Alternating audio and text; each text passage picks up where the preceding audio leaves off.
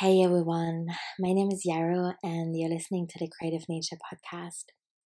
I had a hard time naming this episode because we covered so much ground, and I wanted to find, you know, a title that did the conversation justice. I really love, as you know, having second conversations, and this one was also um, a conversation with two people at once, which was such a delight. I spoke to Harry Josephine Giles and Darcy Lee of Easter Road Press. And um, I think to me, at the core of this conversation was really a radical reimagination of what health and healthcare is and can be.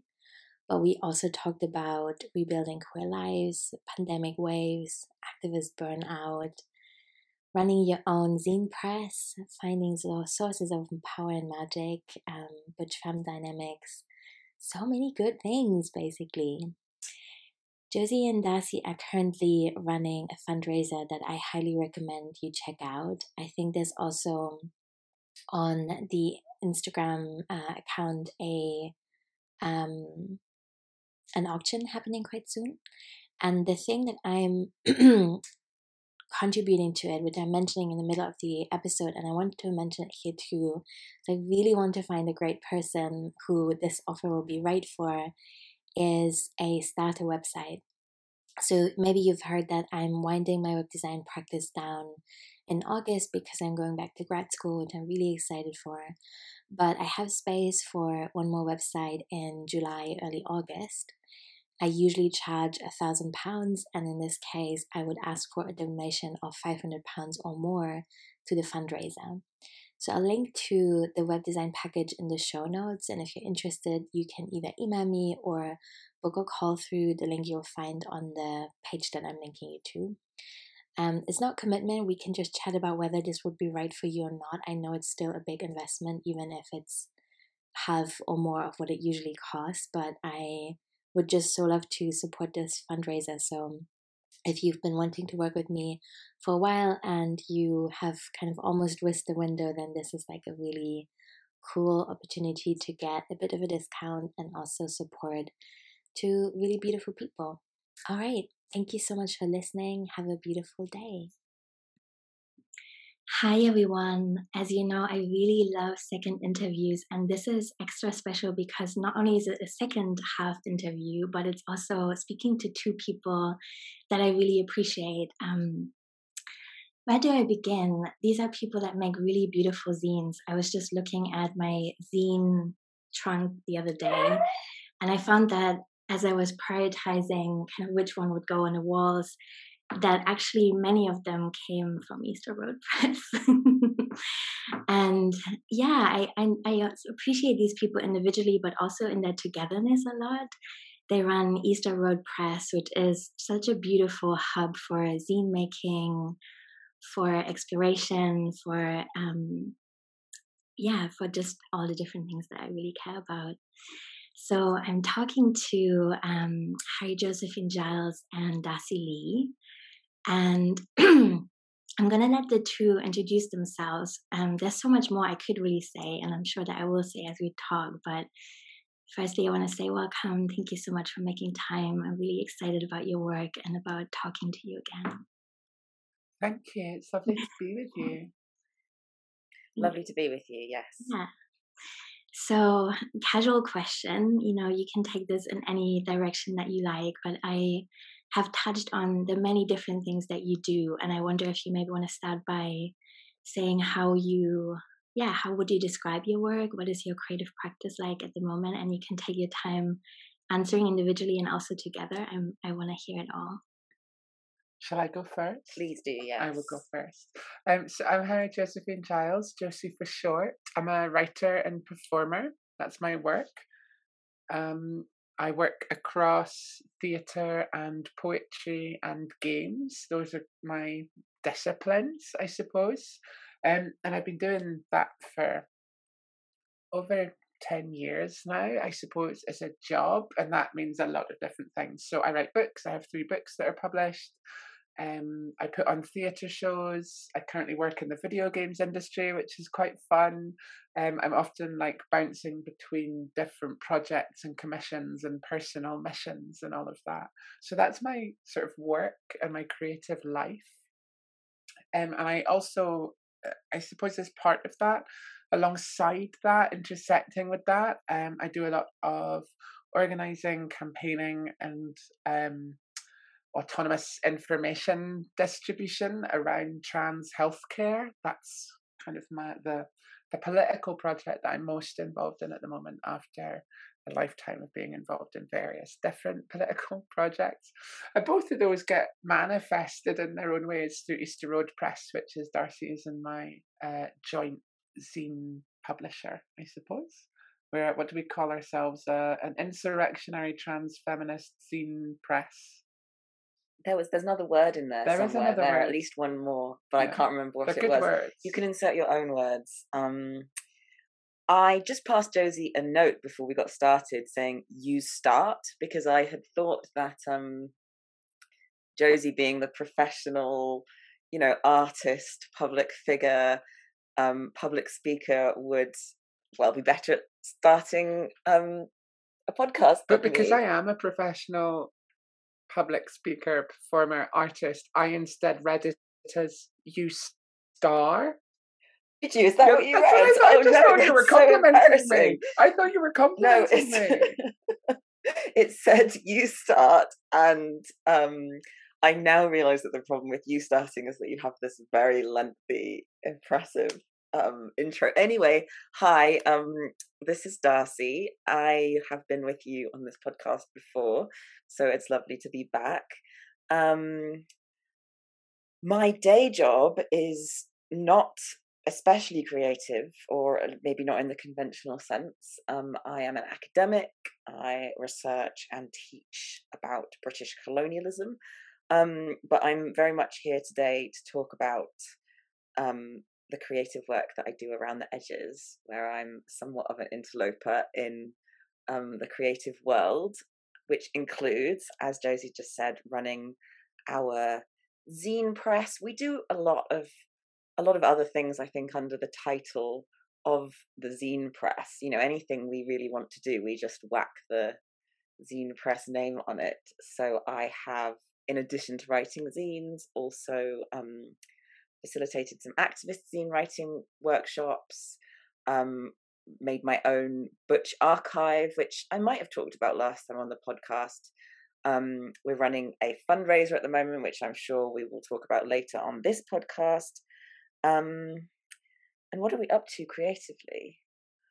I think I'm in a period of um, contraction. I'm sort of trying to do less, less and less and less creatively, and to focus more on a small number of things that are important to me. I think that's probably what I'm up to creatively at the moment. Yeah. Thank you. I love the turn taking awkwardness. that was really beautiful. And I also want to say, um, Josie, that I I saw just one performance of yours and it was so beautiful. I, I can't say that I had been a big fan of theater or that I had an expensive um, understanding of what theater could be and i think maybe that's because i it's outside my home and there's noises and people involved so i just never really really got into it but in the before times so that must have been 2019 the festival i um i can't remember how but i somehow like someone offered me a ticket. I was like this is probably meant to be. I should definitely go. And i took my headphones and I was sitting quite far in the front and it was so beautiful. It really i felt so immersed and so in like a bubble even though it was the outside world and there were other people and lots of noises but it was just really special and um, it makes me sad that we haven't been able to do that kind of thing in, in some time now and also excited for future people who get to do that so yeah Thank you. That's really kind.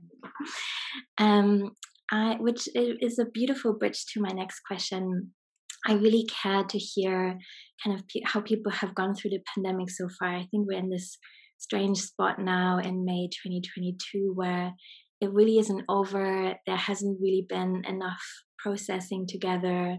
We're just kind of figuring things out, reconnecting in strange and awkward ways, recovering to some extent, but also still living with so much uncertainty about what's next. Um, so yeah, what has the pandemic been like for you, and how have you managed? Am I a star this time? You're a star. Okay, great.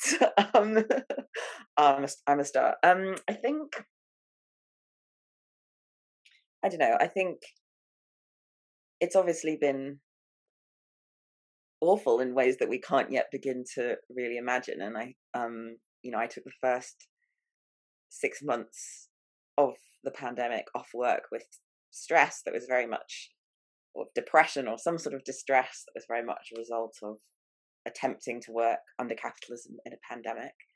Um, but perhaps I'll say some things about the things that have I don't know if they're good things, but they're sort of changes that I'm appreciating that have come as a result of the pandemic, which is that um, firstly, I I move around a lot in my everyday life, and I was forced to stay in one place for two years, um, and that created a lot of space, um, which was welcome, and um, a lot of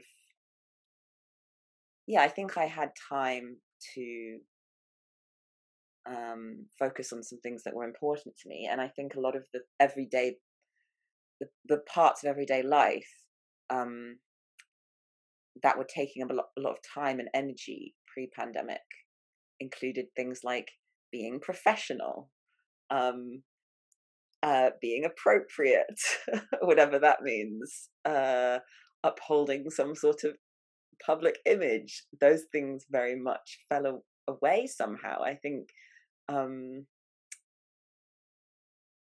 yeah. So now I'm I am back out in the world again.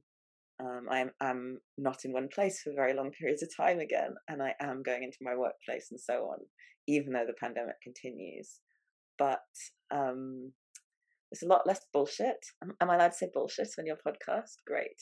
Yarrow's nodding. Um, so yeah i'm actually finding myself creating kind of more authentic connections out there in the world because there's less bullshit in the way and i'm i'm very much appreciating that even while not appreciating you know ongoing suffering and um, loss and and all those other things that that continue yeah yeah, I think I've experienced a, a related shift, like a related.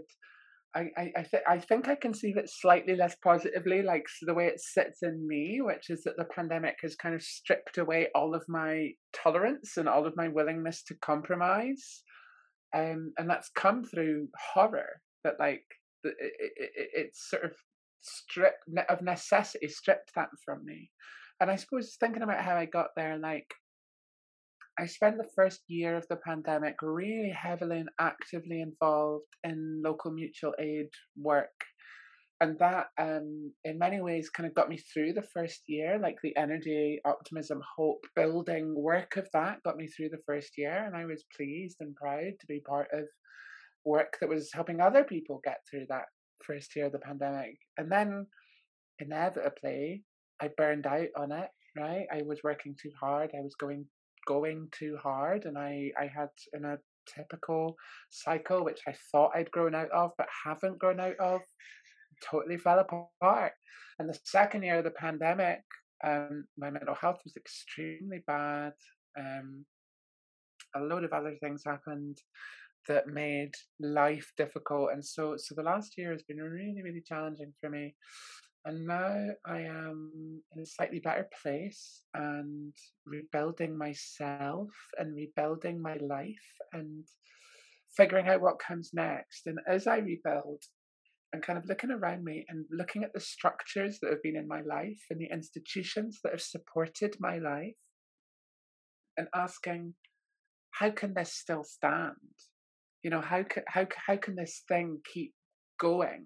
This kind of aggressive reversion to normal that so many institutions are attempting to force, whether that's the university or the arts in which I spend most of my time, is murderous. And its murderousness has been made so much more apparent to so many more people and I can't tolerate it anymore. But what I do with that refusal, what I do with that burning fury that I have, I I don't know, and I, I have this strong sense that I have to reorganize my own life, and that I can't bear to compromise the way I have in the past. I can't bear make the same decisions about what I can work with within as I have in the past, but I haven't figured out what's next yet. So I feel very much in a crucible right now.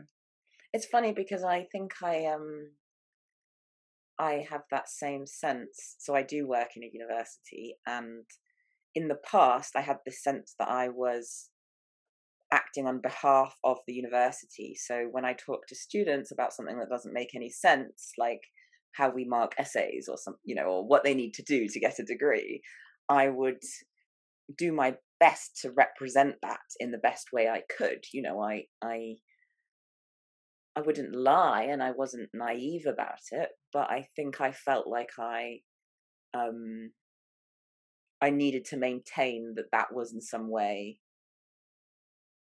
valuable or made sense or I was part of it or something. Now I sit in a classroom with a student, the student's having a shit time, I'm having a shit time. Um, and we actually just talk together about how absurd it is that the way in which we mark essays or um, what they have to do to get a degree and like how, how absurd it is that they have to pay so much money for it and that you know or that I'm not paid any money for you know um, and somehow that's I think because I I think like you I don't feel beholden to the institution anymore. I, I don't I don't owe it anything because it's been so crap in so many ways.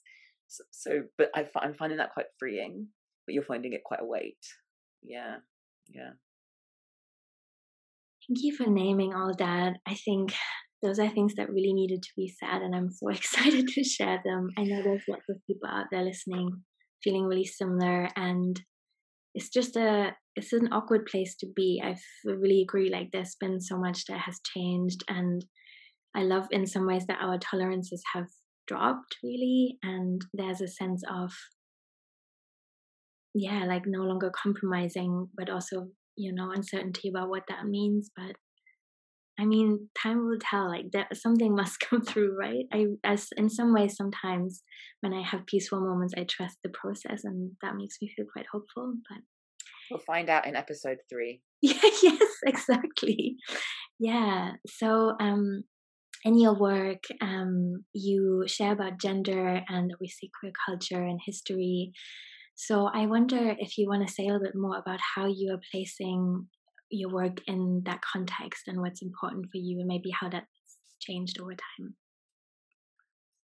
I suppose it's placing my work in that context, but it's also placing my life in that context. Those two are very interwoven.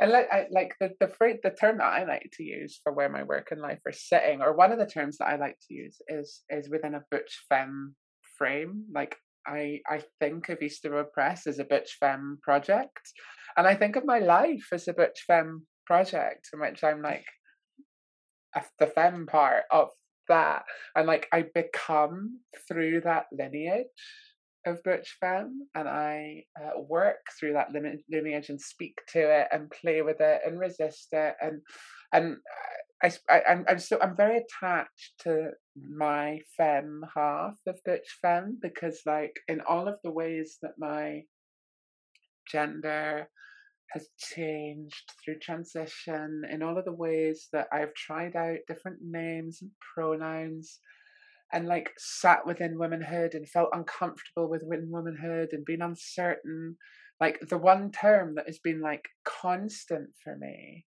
is femme. Like even pre-transition i would still identify with femme and like that more than anything is something in which i like find my abundance. And so i i i, I think of my writing and my performance. I'm often like drawing on a femme lineage of um ornament deliciousness um abundance uh play um steely fingernails um, claws, um, uh, like attacking with a smile. Like those are those are all things that I draw in in everything that I do, and it's a it's a source of magic and a source of power for me. That's very beautiful. Thank you.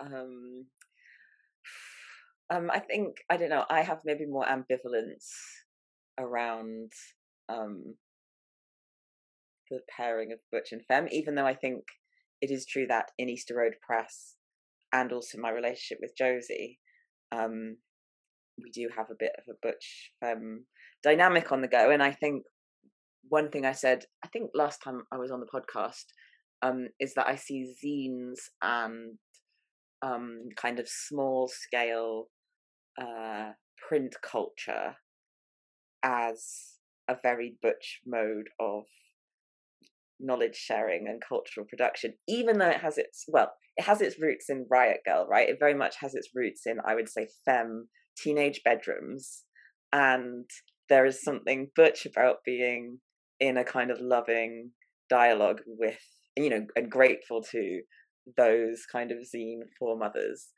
Um, and I think also there's something butch about both in the case of some of the zines I make, treating feelings and personal experience with like a lot of love and care, but also keeping them quite small and boundaried. You know, I could decide um, my zeal- my my feelings are worthy of a zine. They're worthy of an Easter Road press stamp. They're worthy of a glittery cover, but I only want 10 people in the universe to know about them. And um, I don't want it to be anyone I know, so I'm going to ignore when someone I know tries to buy a zine. Um, so I think there's something, you know, I've I've found zines to be quite a, a butch, or you know, not obviously butches come in many types, and not all of them need to be like small and hard and boundaried about their feelings. But um, in terms of my butchness, I found zines a, a way to express that. Yeah. And I think I learned that actually from Darcy and from Darcy's butchness as well. That like zines really following behind what Darcy was doing. I saw what Darcy was doing with Easter Press when I was just using it for like poetry zines, and I was like, "Oh, that looks fun." So I started writing like little memoir zines as well, and learning exactly that that I could put out some very difficult, very personal stuff in a small scale way when I had been used to only producing things through, let's say, the institutions of the arts, and and always producing things with like a big audience and a mass audience or a general public, which doesn't exist obviously in mind. Um, learning that I could make and produce in a different way and what feelings that allowed me to explore and bring out that was really important to me.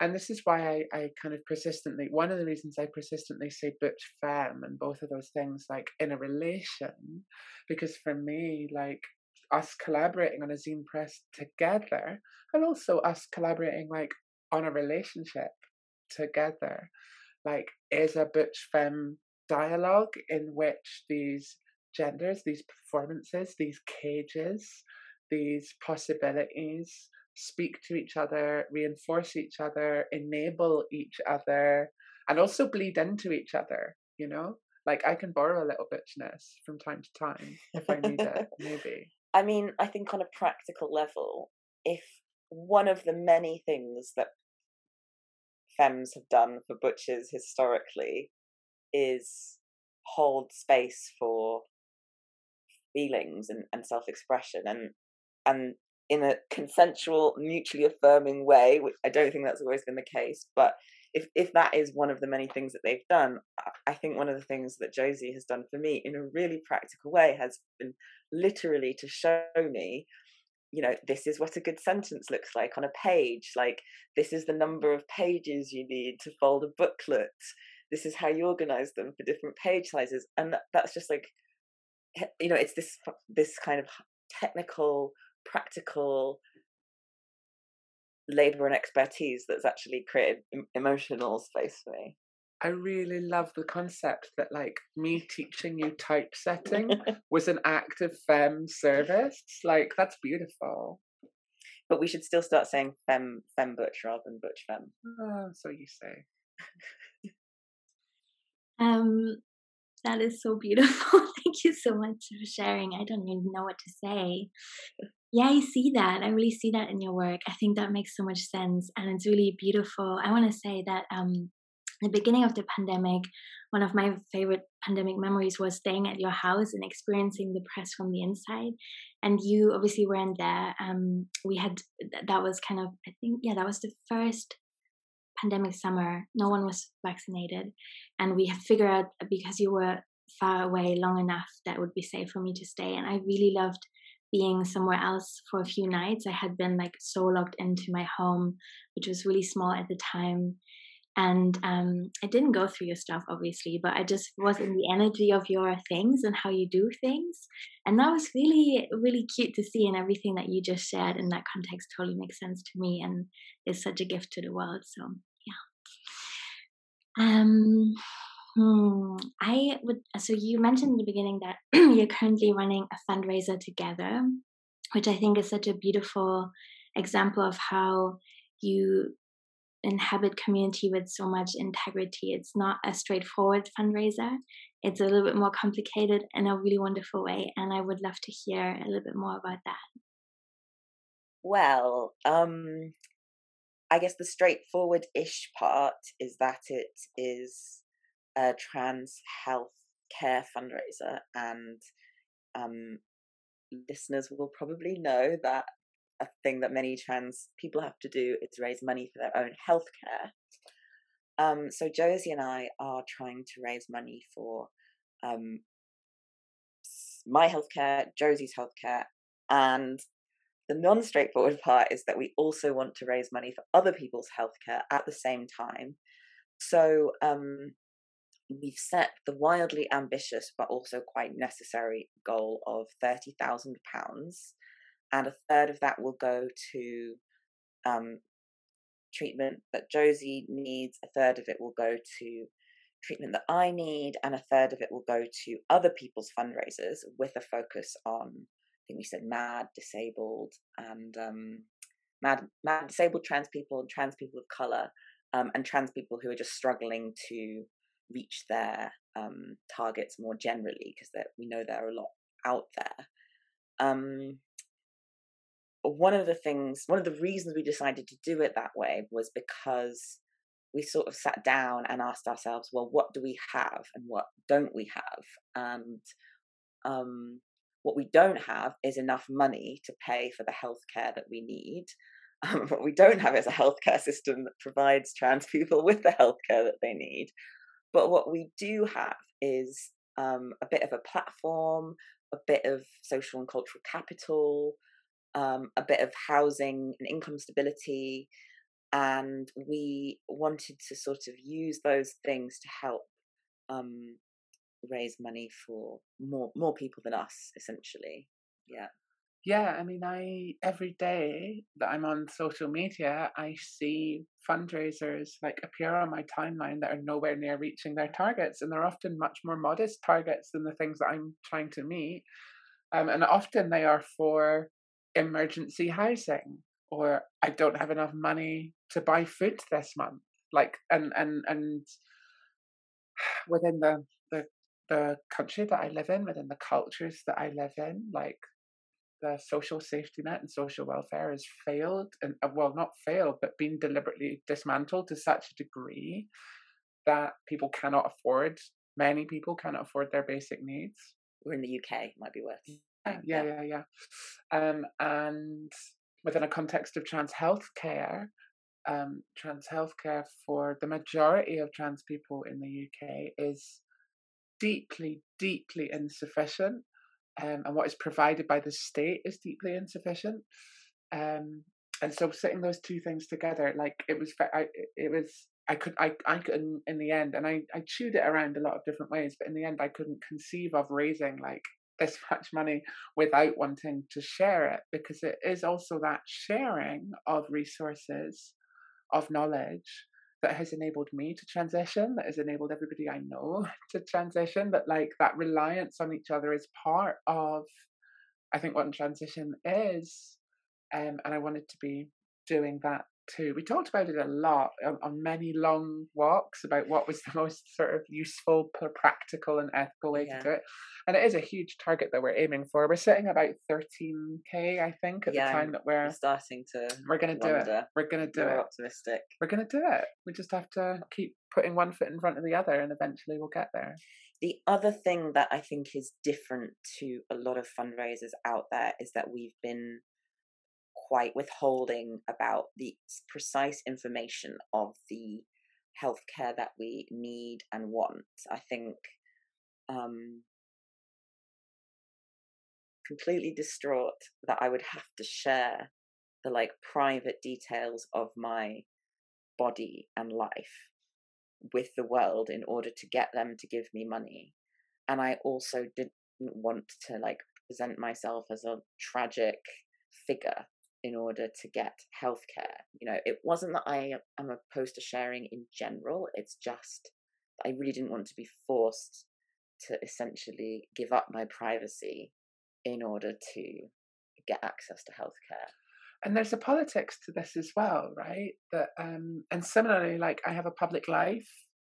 I have faced a lot of backlash in public. I don't want to be disclosing like exactly what surgeries I want and can't get. Like, um, I don't want to be doing that. But also, there's a politics to this, which is that like who gets funded in the world of trans fundraisers, and they don't all get funded, and and like there is horrifyingly like apparently a limited resource there shouldn't be like there should be an abundance of wealth for everyone and like whiteness gets you funded prettiness gets you funded, relatability gets you funded, providing people with a story that says, I'm sad about this thing in my transition, and if I get this thing, then I'll feel better in my life, which is like a gross simplification that doesn't sum up anyone's actual experience of transition. But if you say that, if you say, you know, my face is making me feel bad and I can't live with it. Please give me money and I'll have a happier face.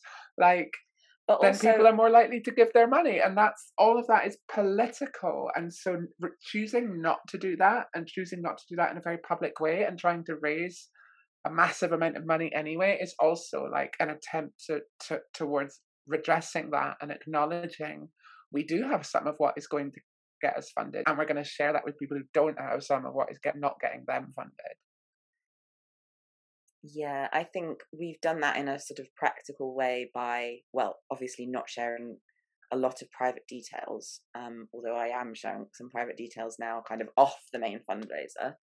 Um, but also, uh, we have sort of joy, I joy, quite a bit of joy in our fundraiser. It's called Help Darcy and Josie Embody Femin Butch Joy. That's that's what we're saying. It's not like pay for such and such a surgery. It's help us embody butch and femme joy, which might also be making it harder for us. Who knows? I'm sure it is making it harder for us because it's less. Well, firstly, we haven't said we can't possibly cope if you don't give us your money immediately, and also it's sort of less intelligible in the world of fundraisers because there is a sort of normal or usual language that is used that we're kind of refusing to use. Um, we're also really, having fun in the process. We're also having fun, and yeah. it's enjoyable to do that. But look, we're it's going exactly the way we knew it would go, which is that we astonishingly like raised ten thousand pounds in the first week, and we're overwhelmed and couldn't cope with how beautiful it was and how scary it was. And now we're like eking out every hundred pounds until we get towards the end of the goal. And that's just what fundraisers are going to be. And it, they're really hard work, and we knew it was going to be hard work going yeah. into it. And I would say, you know, at the beginning we talked about where our creative projects are and where our creative practices. My personal creative practice is 100% attached to yeah, trying to get another 5 pounds because I'm, you know, we're selling zines and promoting zines and writing zines and friends of the press are donating zines and um yeah, it's all it's all about it's all about the fundraiser at the moment. Yeah. I love that it's joyful, and that was a really beautiful note to end on. I think that's yeah. I wish that for everyone to have joy in their fundraisers, or ideally to not need the fundraiser in the first place. Um, um Yarrow, not to spoil your happy ending, but I think it's ninety nine percent like no, it's about 90% like grueling, boring labor. Okay. It's about 5% Joy. abuse online and it's about 5% joy. Okay. But it's a very good 5%. It's true.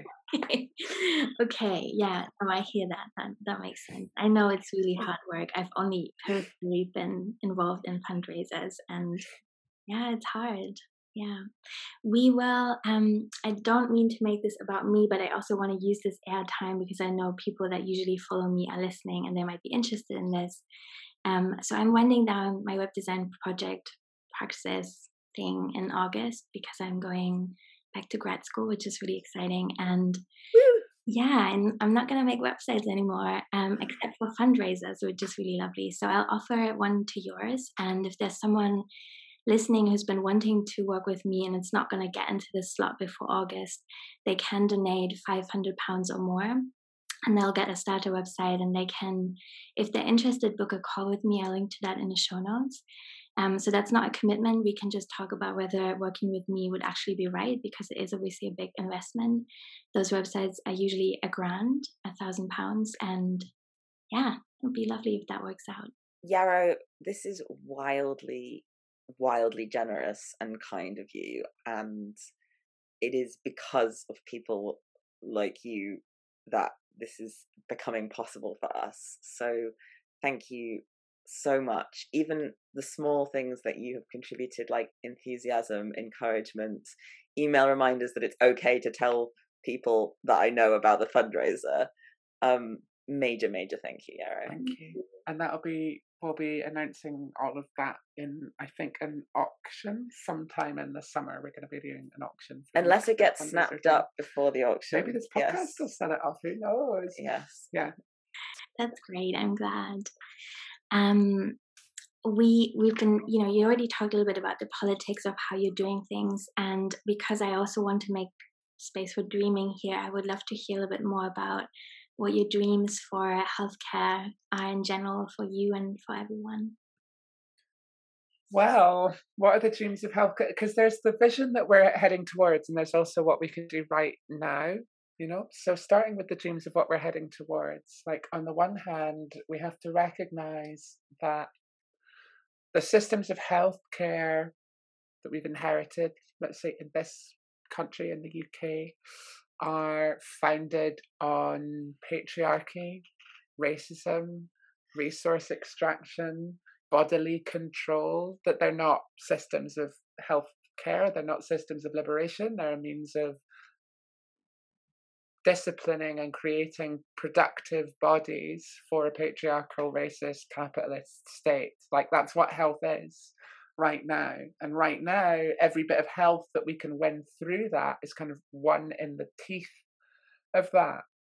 So, what do we want? We want a, a vision for healthcare. What do I want? I want a vision for healthcare. I want a, a world of healthcare in which people are looked after in their needs, empowered in meeting their needs by whole communities where looking after the well being of each other is integrated into every aspect of our lives. And when enabling people's autonomy over their decisions, over their own bodies and their own lives is part of the work of community and that that kind of vision i think requires a total transformation of what we think health is and how we get there um, and it's something that has to run from birth to death through every stage in between.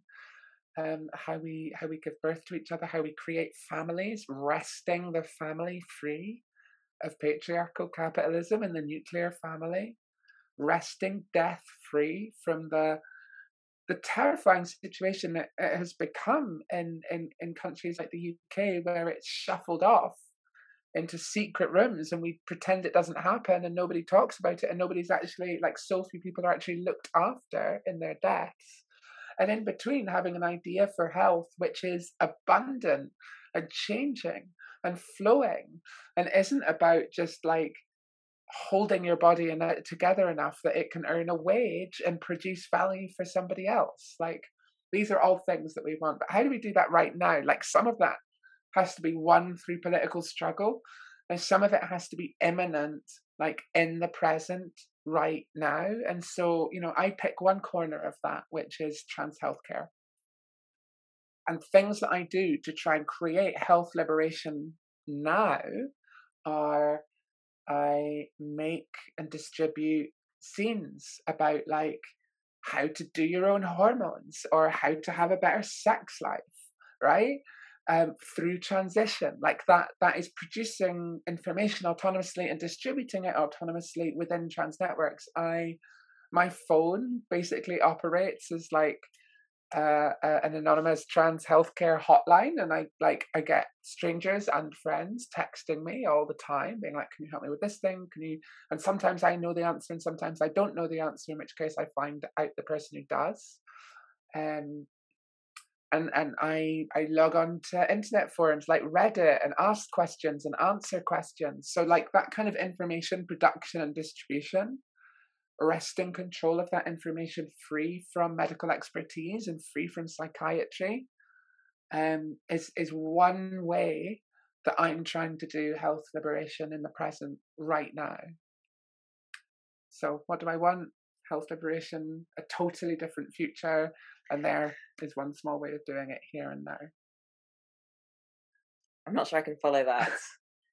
I think my dreams are a lot more are a lot smaller and more concrete. I think um, I'm maybe more pessimistic about some of those grand plans. Um, and certainly less grand in the sort of I guess forms of change that I try to create in the world or that I hope to contribute to. I I think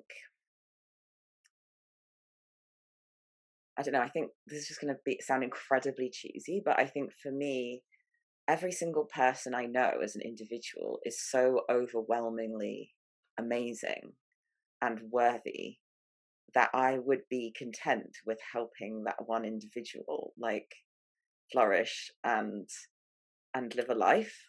So I think yes, my um the ways in which I invest in health are are often are often much more person to person. Um, and I think in that context, I hope that we can help each other recover enough from the hurt that we've experienced that we can find ways to navigate all of these systems that we're faced with and get what we need and not get wounded again every time it's difficult. Um, yeah, because I think at the for now we're going to continue to have to exist in relation to these systems and um, without you know condoning them. I think there are possibly ways that we could resist slash survive them better. Um, I guess I've also been thinking about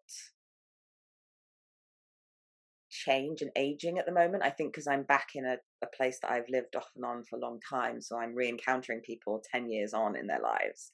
And um, I'm thinking about how much I value people who allow me to change and I feel comfortable changing and growing around. And um, that's something I would like to do for other people at the moment too, is like to create space to change and in a bodily way you know people like aging people are not in the middle of their eating disorders anymore people are um, trying on five different genders a week um, you know my voice is breaking it's embarrassing like i would like to hold space for all of those things to be to be happening in my day-to-day interpersonal relations yeah.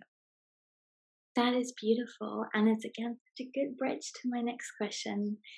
I um will say without like sharing too much about this that not everyone I love has made it, and I I feel really invested to, in talking to people about growing older, and really celebrating that at the moment, and hearing what people's dreams are and how that can be supported. So I would love to hear like what are your dreams about growing older? My dreams, I like. I want to be an old woman. I want to be a wrinkly old woman filled with magic and wisdom um, reading a lot of books, still writing books, surrounded by books. I want to be a wrinkly old woman surrounded by a million books that people people who live around me feel lucky to come and get to have a cup of tea with. Like that's that's my hope for aging. That's that's my transition goal. Like my transition goal has been wrinkly old women for a really long time.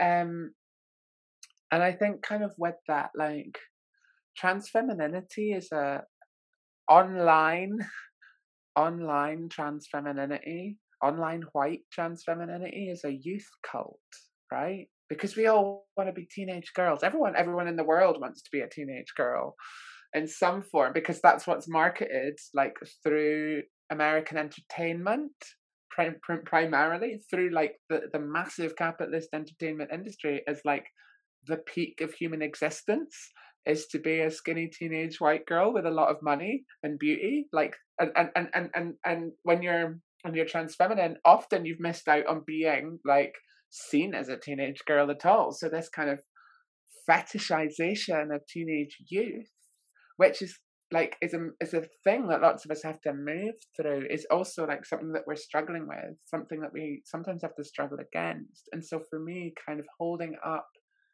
older women, wrinkly women as like pinnacles of feminine beauty and joy um, is, is, is something that kind of strengthens me through life, is why I say it's my goals. Um, and something that I'm, I'm slowly working towards. Um, I also just hope that when I'm old, there's lots of old trans women around me, and we get to be old trans women moaning at each other and making tea for each other and still fetching each other's groceries like we did 50 years before. That's also very beautiful. Um, I think similarly, I, I feel positive about aging, and I it's one of the few things that's happened to my body that's felt straightforwardly euphoric. You know, everything else seemed, and I know that this isn't true for everyone, and I know that for a lot of people, particularly women, aging is fraught with complications. But for me, um, getting a wrinkle has been relatively neutral, you know, as an event compared to, say, getting thinner or fatter or um, stronger or I don't know, better at bowling or whatever it is. Like I've managed to attribute harmful moralizing and value to almost everything that's ever happened to my body. But um, aging has been remarkably f- freeing for me in that sense. Um, and there's certainly been uh, an exit from the male gaze that's maybe more associated with becoming butcher but is also welcome and, and I hope will deepen as years go on. You know, that said, like, um, I do worry a little bit about becoming. So, comfort is one of the wonderful things about aging, but I also worry a bit about becoming too comfortable. You know, I want to still be able to take risks and make changes. And um, I don't want to feel like things are fixed forever. Um, even though that's tempting, that would be safety and security, right? And that would be amazing, but it would also be, I don't know, you know, it's it's complicated basically, and I and I also don't want to romanticize old age. You know, so many older people are like abandoned or neglected, or you know, don't have the access to the world that they deserve. Um, nonetheless, I'm I'm excited about it. Yes. Me too. I'm happy to hear that. I could talk to you two forever, and I hope that maybe we'll talk again for a third interview someday. But I want to respect your time, so I will ask the last question, which is where can people find you and support you? Well, if you want to find Easter Road Press, the best place to find us is on Instagram. We are at Easter Road Press. Um, and if you click through there, you'll find our website and our Etsy shop. At the moment, everything we're selling through the shop is going to the fundraiser. Um, you'll find all sorts of other projects we've done. Um, I'm not really on the internet aside from Easter Road Presses, but Josie is. Yeah, and if you're not on Instagram, you can also get Easter Road Press at easterroadpress.com. Um, just that, and that should take you to the right places. Or you could email us, which is easterroadpress at gmail.com. That'll get to both of us too. Um, and for me personally, um, I am on For My Sins, Twitter and Facebook and Instagram at H Josephine Giles, um, or screen name Josie Giles, both names there. And you can find more about my work at harryjosephine.com. Oh, and the, the fundraiser. The fundraiser is at gofundme.com forward slash F forward slash Butch Fem Body Hack. Butch Fem Body Hack. I believe that will get you to the fundraiser. But I think if you just Google Darcy and Josie uh, Butch body, Fem Butch Fem Joy, joy you'll find it. yeah, yeah. But I think it's forward slash F forward slash Butch, Butch Fem Body Hack. That is so beautiful. I think URLs are spells as well, so that's so well chosen, and we'll link to it as well. Um, is the Butch Archive still a thing that we should direct people to as well? Yes. So the Butch Archive still exists. It's not updated anymore, so there will be some amazing thing that you should think you think will be you think should be there that isn't there, and I won't put it there. And but I still want to hear about it. Just FYI. And um, there are also some broken links, but it's still wonderful to play around in. It's just um, butcharchive.com. And um, yeah, yeah, I think that's that's probably us. That's us. Yeah. Thanks so much, Yarrow. It's been a pleasure. Thank you. Thank you. It's been a hopeful joy, and I'm really excited to share this. And I'm really grateful for your thoughts and feelings. Thank you.